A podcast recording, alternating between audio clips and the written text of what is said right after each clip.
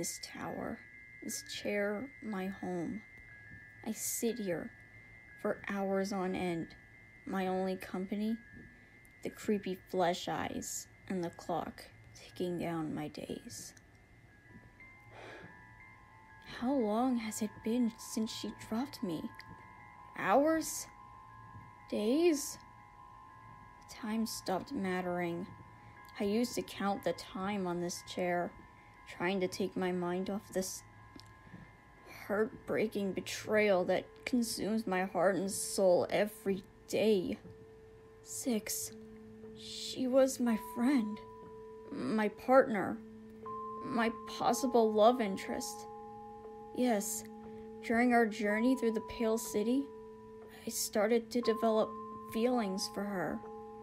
But now, I don't know what to call her now as I sit here alone on this chair, my heart in a million pieces, my mind stinging with past memories, and my body slowly growing old and weak as I feel the signal tower use my powers to continue corrupting the Pale City. The adults are nothing more than mindless monsters who watch the screens. The children are nothing but prey searching for a chance to survive in this world. Me, I'm just a slave to the tower. Six, I don't know what has become of her. I don't know if she has lived or died, or has gotten away from this terrible place.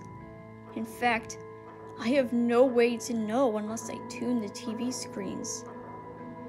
The tower wouldn't let me. But then again, it doesn't matter anymore, does it? I failed. I failed six. I failed the Pale City. I failed everyone. This cycle will repeat no matter what. No matter what happens. My past self will free Six from the hunter and travel with her through the Pale City. Free me from my prison, and I will kidnap Six, turn her into a monster, and chase my past self. He'll escape, confront me, and defeat me. Head into the signal tower, find Six as a monster, break her music box, and get betrayed by her. Nothing more than an endless cycle of failure that always ends in the same result. No matter what I try and what choices I make, I will always be alone in this tower. This chair, my home. This room, my prison. Six. I'm. I'm so sorry. I failed you.